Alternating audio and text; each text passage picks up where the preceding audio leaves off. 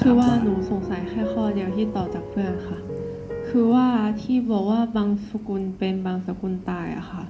แบบว่า แบบว่าพอเราทำแล้วมันเหมือนเป็นกำลังใจอะค่ะ มันไม่เท่ากับเป็นการหลอกตัวเองหรอคะเหมือนเรากำลังปรุงแต่งจิตของเราอยู่ว่าแบบว่า เออ เรามีกำลังใจแล้วค่ะ แต่ทางที่ความจริงมันก็ไม่มีอะไรเลยอย่างเงี้ยค่ะ เราลองบอกตัวเองว่า เราไม่กลัวผี แล้วลองไปอยู่ในสถานการณ์ที่มันน่ากลัวจริง ๆ สิ ใช่ไหม เราหลอกมันสำเร็จไหม เราหลอกตัวเองสำเร็จไหม เราบอกว่าเราไม่กลัวผี แต่สักเที่ยงคืนลองไปลองไปนั่งที่วัดวัดอะไรนะที่อยู่ใกล้ๆนะลองขึ้นไปนั่งบนเมนดูสิ แล้วดูสิว่าเราไม่กลัวจริงไหม มันจะสำเร็จไหม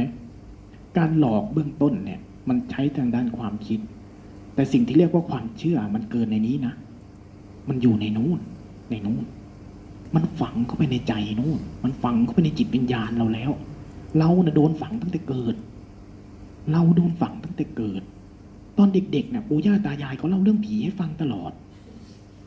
นิทาน โทรทัศน์ทีวี อะไรทั้งหลายมีแต่เรื่องผีสางนางไม้เรื่องความเชื่อที่ส่งต่อ เราจะบอกว่าเราไม่มีความเชื่อ เราบอกได้แต่ในนี้ แต่ในจิตเรานะตั้งแต่เกิดมานะข้อมูลเหล่านี้พร้อมที่จะส่งมาเป็นข้อฐานข้อมูลในใจเรา กลายเป็นอุปทานเรียบร้อยแล้ว เพราะฉะนั้นเราบอกว่าเราไม่ไม่เชื่อเรื่องผี แต่เวลาไปเจอบ้านล้างเจอที่มืดมืดๆอะข้างในสั่นไหวโดยธรรมชาติ โดยที่ไม่สนใจเลยว่าสมองจะบอกว่าอะไร ใช่ไหมมันหลอกไม่สำเร็จ เพราะมันหลอกได้แต่สมอง แต่พฤติกรรมพฤติอ่าพฤพิธีกรรม ด้านนอก ที่มันไปดึงเอาความเชื่อ ไปลิงก์กับด้านไหนที่เกินชั้นสมองได้ มันทำให้จิตมันกุศลมันเกิดได้ มันเกินจากการหลอกด้านนี้ มันไปดึงเอาจากข้างในที่มันเป็นฐานข้อมูลมาแล้วทำไมคนจึงเชื่อว่าการทำบุญทำไมคนจึงเชื่อว่าการพิธีกรรมของสิ่งเหล่านี้ช่วยได้ ก็เพราะชุดความคิดนี้ชุดการกระทำนี้ถูกบันทึกไว้ในฐานข้อมูลของคนคนนั้นเรียบร้อยแล้ว ถ้าลองไปทำกับคนฝรั่งน่ะ ที่มันอยู่คนละลัทธิกับเราไม่ได้อยู่ในประเทศไทยมาเลยเนี่ยมันก็คงงงว่าผ้ามาคลุมทำไมอะเนี่ยใช่ไหม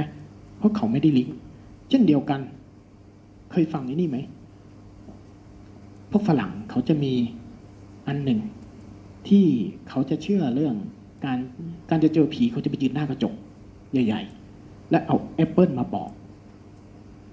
แต่แอปเปิลนั้นห้ามขาด แล้วจะเห็นผีอาตมาก็เคยทำอยากรู้ ปอกเสร็จเออแอปเปิลอร่อยดีไม่เห็นอะไรเลย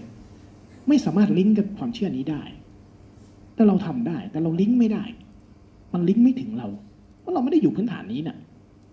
เราไปเจอญี่ปุ่น ญี่ปุ่นก็จะมีชุดความเชื่อหนึ่งที่ตกทอดตกทอดเป็นวัฒนธรรมพวกเราที่อยู่ในวัฒนธรรมไหน มันจะถูกฐานข้อมูลจากหูจากตา ส่งต่อมาตลอด ตั้งแต่เราเกิดพอเราเกิดมาเราก็พร้อมที่จะได้รับข้อมูลชุดใหม่ แล้วไปตกตะกอนเป็นความเชื่อแล้ว เพราะฉะนั้นพิธีกรรมทั้งหมดที่มันลิงก์กับความเชื่อของเรา มันสามารถดึงจิตที่เป็นกุศลก็ได้ ดึงจิตที่เป็นอกุศลก็ได้ ขึ้นมามีบทบาทกับเราได้เสมอ แต่ถ้าเราเจริญสติแบบนี้บ่อยเข้า จากที่เราเห็นความคิดแล้วออกจากมันเป็น เราจะค่อยๆเห็นสิ่งนี้ด้วยเช่นกัน ถึงจุดหนึ่งนะถึงจุดหนึ่งของกระบวนการภาวนาเนี่ย